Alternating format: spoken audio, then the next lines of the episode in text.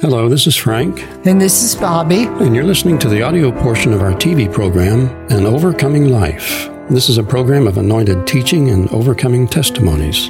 If you want to be blessed, then keep listening to this program once a week. Please let us know if you were inspired by the program. Our address is P.O. Box 53, Tallahassee 32302, and our email is intercedingprayer at yahoo.com. Welcome, friends, to An Overcoming Life. This is Bobby. And Frank. And we have a special guest with us today, Larry Millender. Larry is a very special person to me and Frank. He, In fact, he's the one that married us about pushing years ago. through push. Do I still get blamed for that at times? No, no, we got to, we let you off the hook. It's been a happy marriage. Oh, yeah. But uh, he's a special dear friend of ours and a very anointed man of God. And the Lord laid on his heart to do something that I was surprised. He's a wonderful preacher, and I know the book's going to be good, but I never thought of him as an author, not Larry. You know, he's Larry is just cornbread and beans and Jesus. You know, I never thought of him being an author, but the Lord wanted him to write a book, so he's going to share with us about it and tell you how you can get it. Larry, thank you for being here and sharing. Tell us how you uh, came about this book. Okay. Viewers. It may take a little while for me to go through this a little bit, so That's if- as long as we've got time. Um, I've been preaching for 43 years. I started preaching from the back of a flatbed truck at the parking lot of the IGA supermarket in Carrabelle, Florida in 1978 with a singing group, a quartet that we had at the Assembly of God Church. So that was the beginning. So about a year ago, I've traveling preaching since I retired from pastoring. I pastored one church here in Tallahassee for 31 years. But I've been traveling preaching, doing evangelistic work as I did in my early days of ministry. And I was teaching a series that I had titled Practical Life Lessons. And I had taught on it in several churches. And one morning, as I was getting ready to leave to go to Mayo, Florida, to Lighthouse Christian Center, the Lord spoke to me in my spirit. I just heard the Holy Spirit say, This needs to be in a book. So I thought, Oh Lord, I'm not one of those that can sit and just do things for hours and hours on time. I don't even study to preach that way. I'll study for a couple hours and I may go fishing, come back and finish a sermon, uh, finish preparation for a sermon. But I said, Okay, Lord. So I was teaching these lessons on practical things that we learn in life every day. And the Lord told me, He said, I want you to put this in a book and call it Lessons Learned on Route 66. That was last October, middle of October. Well, I was turning 66 in January, on the 1st of January, my birthday. He said, Teach people what you've learned over 66 years of living and 31 years of pastoring and 43 years of ministry. So I told some people I was going to write a book, and they laughed and said, You're, You've never written a book. I've written poems and stuff like that, but never a book. And didn't have a clue what I was doing, but shared it with some people. And they said, they said These lessons are great because I'd have people comment when I would teach them. So, this is really good. This is practical. So, when I started writing taking those sermon notes to put it in a book, God kept adding things to it. Holy Spirit just kind of bringing to remembrance things that we learned. And I had thoughts about something that Brother Hagin, we called him Dad Hagin when I was in the Rhema Bible Training Center, Rhema Bible College now.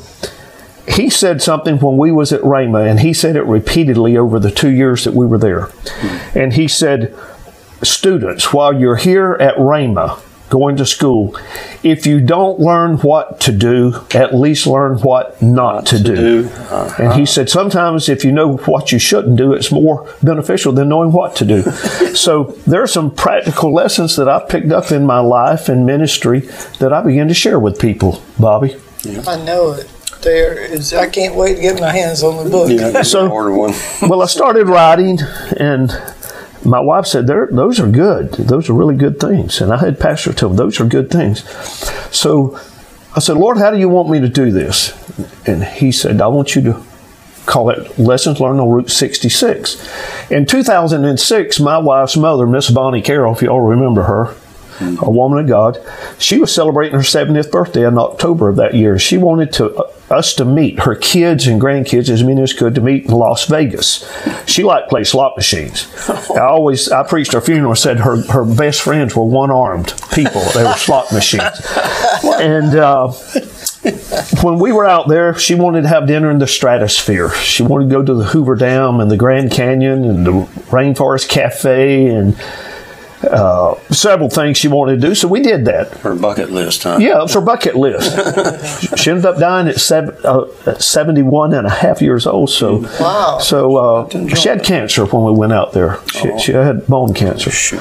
So we went down to the Grand Canyon. We got on the old Route 66 highway. If you remember back in the 60s when they had the Corvette traveling, you remember? Yeah, there was a TV And- series too. Yeah.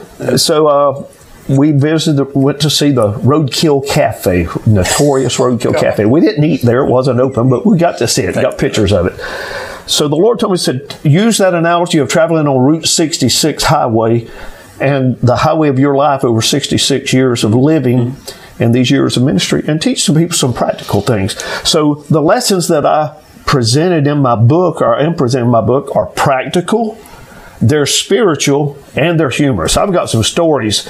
Uh, people told me said, if you tell those stories from church days, don't mention names, you know, or change the names to protect people. So I didn't mention names about those. Uh, the few people that I mentioned in the book gave me permission to, to mention their names. So I sat down and began to write. And I'm pulling from the sermon notes that I had, Bobby, over the years. And as a preacher, you got thousands and thousands of sermons over 43 years. So um, as I began to, to compile my thoughts as compilation of various life lessons, I thought I need to start somewhere. So I'm going to start on my early years. I'm going to start as a child. I had my first encounter with the Lord Jesus Christ when I was nine years old at a kids' camp.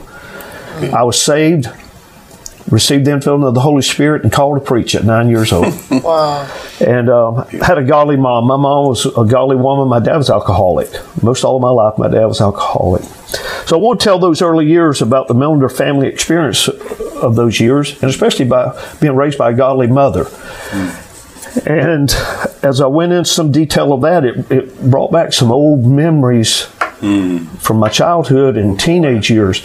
Um, when I was in the end of my ninth grade year, my mom died of a stroke. My brother was in Vietnam. My brother Cliff, he was 20. He was injured by a landmine explosion. We got news of the from the army that he was injured. Didn't know of any other uh, info on him other than he had been sent to a hospital in Japan. A few weeks after we got that notice, my mom died of a stroke. My brother was sent back to Walter Reed Hospital. He died from his injuries. That following summer, my dad died of a heart attack. So I lost my mom, my brother, and my dad from the age of 14 to 16. My brother Gary and I literally went to hell. We got into all kind of mischief and a lot of bad things, and, and a lot of people wrote us off. So I, I, that was the foundation for my book was those early years. Then the next part of the book was the God factor. When I came to Christ at 19 years old, newly married with a baby on the way, I gave my life to Jesus Christ, and it was a turning point in my life. And people said, "Did you ever backslide?" I said, "Why would I backslide?" When I knew what was behind me and saw where I was going, I don't want to go back. I want to go forward. So there's a part of the book about the God factor where God saved me as a kid, brought me back to Him as a teenager, as a young young married man, and then the call to preach in those years of, of, of ministry in my early days of ministry. Then I introduced the life lessons in the book, and um, there's about there was about fifty of them. And the book got a little expensive, so I cut it down to about 34, 35. I'm going to do another book, Okay. and I'm going to title it a little bit different and use some of those other lessons. But in, in the first lesson that I wanted to teach people, uh, I need to start somewhere, and I want to start where people live in their, their everyday life. And the the first lesson was life ain't easy even on a good day. I mean, life life is not easy, and I use that grammar. I told my professional book uh, reader and editor. I said, "Don't change my language. I'm just a redneck Southern boy, so this is the way I talk." I said, "You correct the grammar and the punctuation, but leave my words alone," and, and they did. So life ain't easy on a good day. I mean, all of us have issues in life we deal with. Yeah. And none of us are immune to problems. I used to say in preaching that if I could come up with an immunity to problems and hardship in life, I'd be a wealthy man. You know, if we could just give people an inoculation shot to be immune, it'd be great. But there, there is no uh, immunization against life problems. It comes to all of us. Jesus said, "In the world you'll have tribulation." Yeah, yeah. he said, "But be of good cheer." So we have a choice to make. The second lesson, I won't go through all of them, just a little, a few of them. The second lesson was life ain't easy. You know, I have people to tell me. I ask them what they want to do in life, and they say, "Well." I wasn't handed life on a silver platter. None of us were. There's nobody that had it any rougher than my twin brother Gary and I had it after we lost our parents. I went to work at the prison in 2015, Franklin Correctional, as a senior chaplain. Had a great prison program out there. And uh, I was there about two years, and the Lord told me my time was up. But we got a new uh, warden at the prison. And uh, a good man, Scott Payne, man of God, praying man, prayed with him out there. Good. Good. And he had gone to lunch one day, one little restaurant in Carrabelle. He came back and he ran into me in the hallway and he said, Chap, I, I talked to your uncle today. I only got one surviving uncle, my daddy's uh, next to youngest brother, my uncle Cecil. He said, I run into your uncle at the restaurant today and I asked him about you. I said, and what did he say?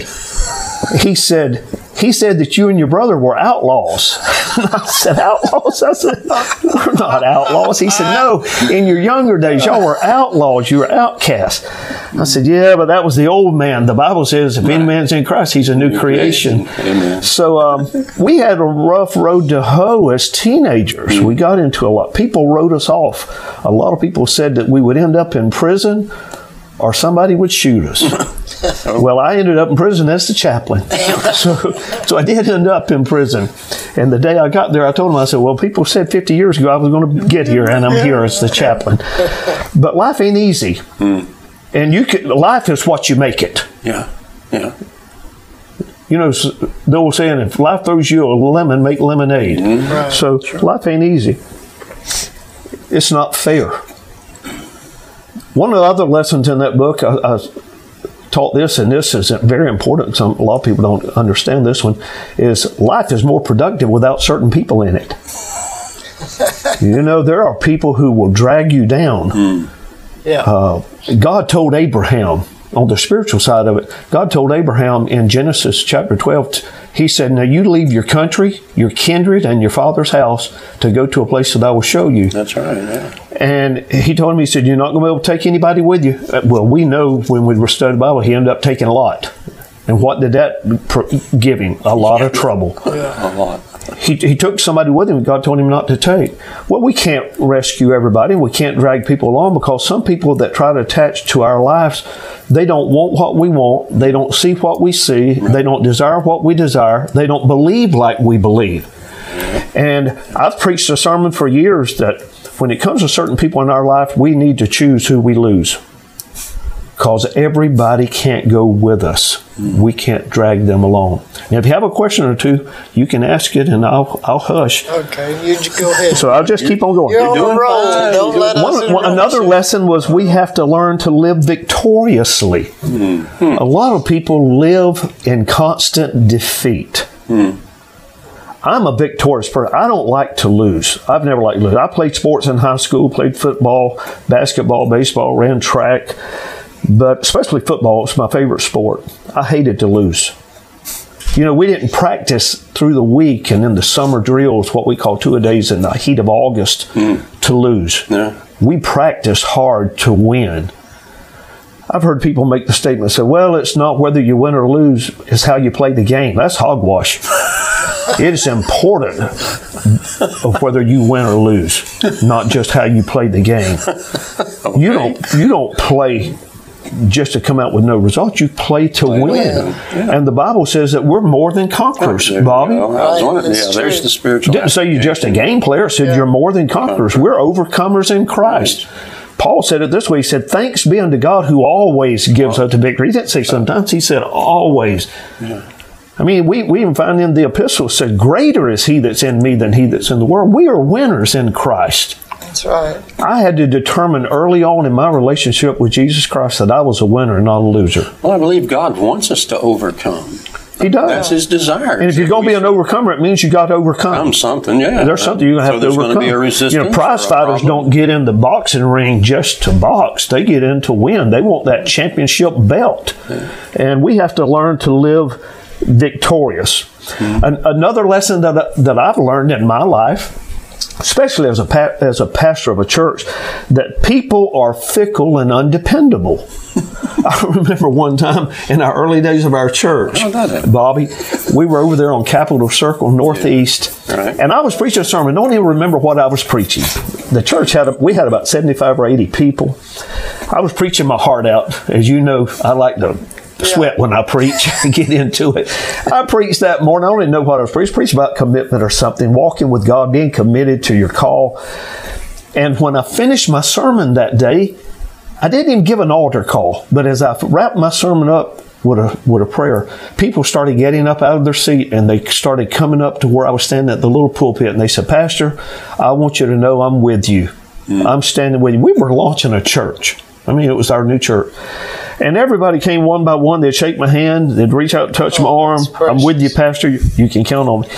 And the last one, he was related to my wife somehow he was attending our church and he came up the last one he waited till the, be the last one he walked up slowly to that pulpit where i was standing he reached out and shook my hand he said pastor i want you to know something today i am with you just don't count on me and i was shocked i thought how can you be with me if I can't count on you? Yeah. So I learned a life lesson, and it's all the way through our life. All of us face it. There are people who come into our life that are very fickle.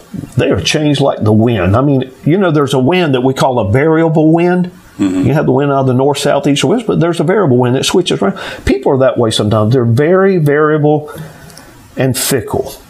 And when the, those type of people, you can't count on those people, and we'll have them come in and out of our life at various times in our life. Another lesson that I learned is that life is more productive without certain people in it. You know, I've had people come into my life that they just bleed us down. They'll suck the life out of you. Mm. And then there are people who come into your life that they enhance your life, they add to your life, they build you up instead of tear you down. And somebody listening and watching this program today, you'll have somebody in your life that's constantly tearing you down. Well, friends don't tear friends down. Hmm. That's right. You know, we, we need friends that build us up and help us to be everything that God's called us to be.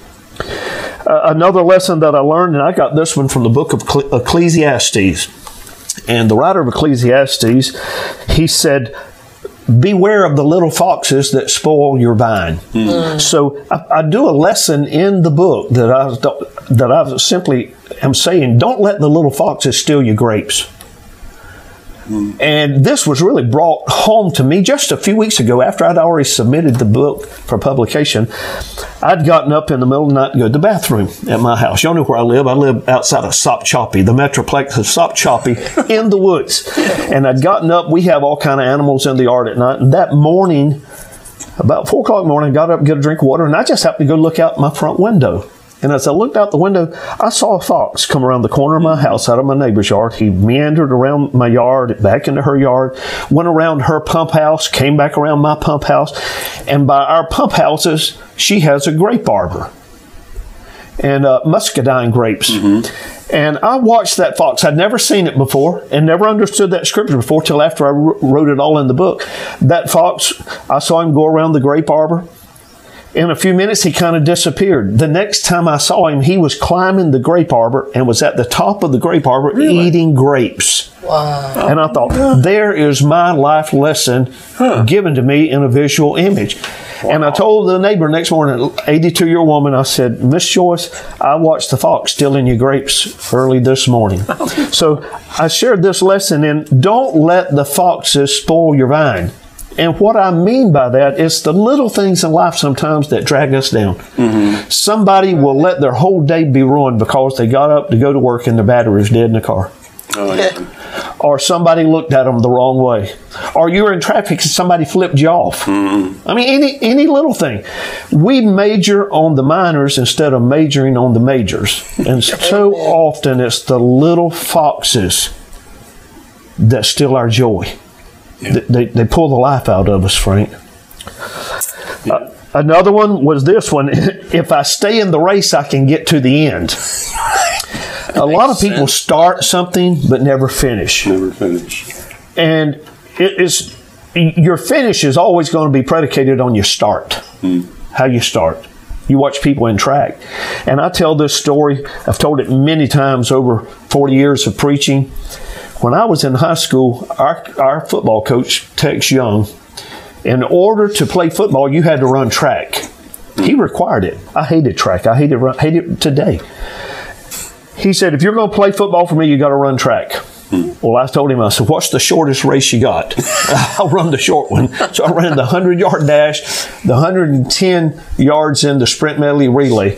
Well, we were headed to a track meet one day. This had to be 1968 or 9, somewhere back there.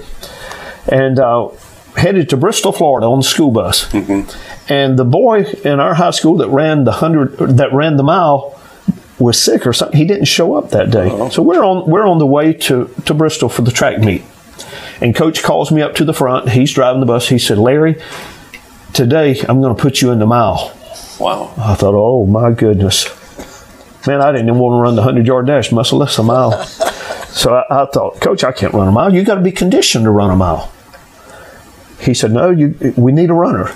You, you, you're going to be in the mile today, mile, the mile run. So we got there, it came time for that race. The long-legged runners were up there. You know, I'm a little short. Short people got no body. I have no legs. My little short legs.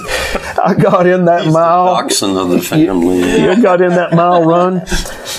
It's four times around a 440 yard track. Yeah. It's not 100 yards. No. It's a long run. So you got to slow it down and pace yourself. Pace yourself. differently. Well, I, I got about halfway around that first tra- uh, run on that track, the first lap, and I thought, there ain't no way I can do this. Heavy heaving going I on. could, yeah, I mean, I was wanting to throw up and couldn't breathe. Goodness. So as I got around behind, on the back side of the track, the pole vault pit was back there where uh-huh. people pole vault and high jump.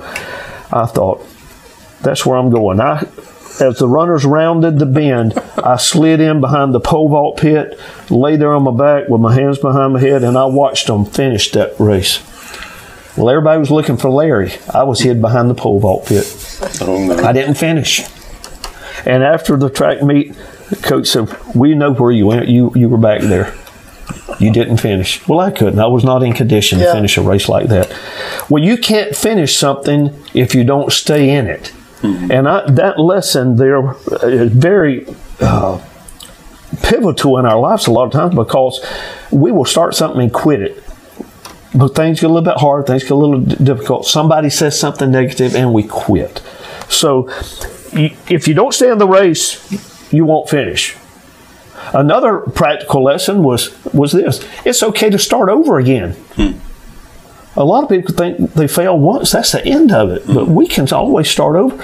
You know, the the, the psalmist of Proverbs one says, "Though a righteous man fall seven times, he shall get back up." Right. I mean, there's a lot of room for failure right there. Seven times. He said, though you fail, you get back up. And the Apostle Paul put it this way He said, This one thing I do, I do forgetting what's behind, I press far, uh, forward to what is ahead. He said, I'm going forward. So we may fail, but we get back up and we start over again. Right. Another lesson was this, and this one's been very influential in my life. My scars are evidence that I attempted something. You know, everybody that's ever accomplished anything has scars. Evander Holyfield has a scar today on his ear that he got in the ring with Mike Tyson. Hmm. You remember that when Mike Tyson bit part of his ear off? Ouch. It was Yeah. world renowned. Yeah. Sure, he's got a scar there, but he did get in the ring with Iron Man Mike, and he ended up beating him.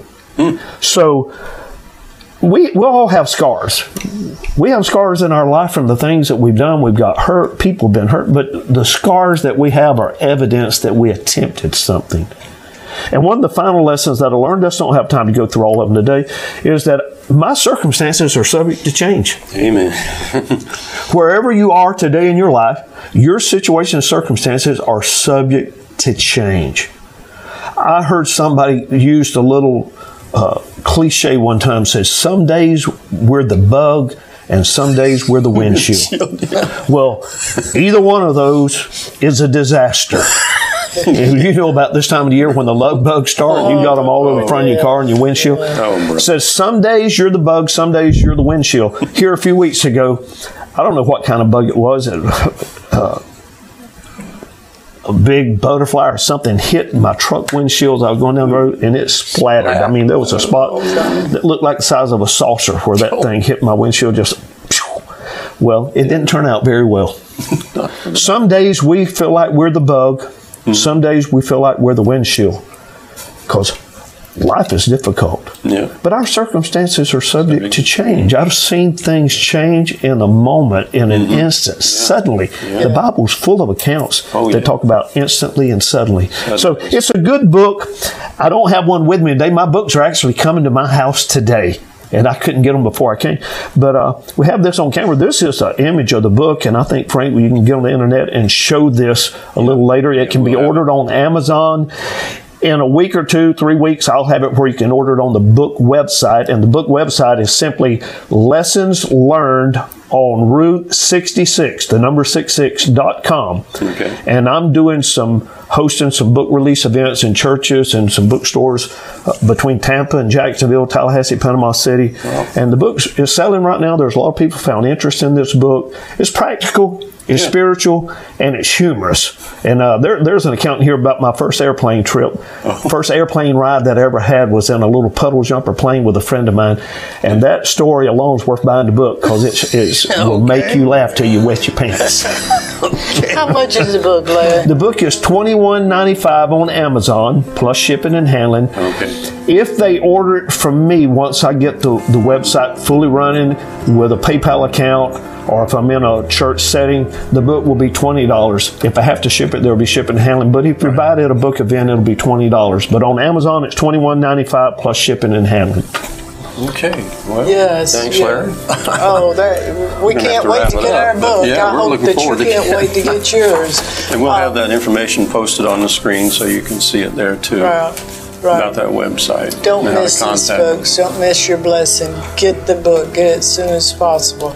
Time is up. We got to run. This is Bobby. And Frank?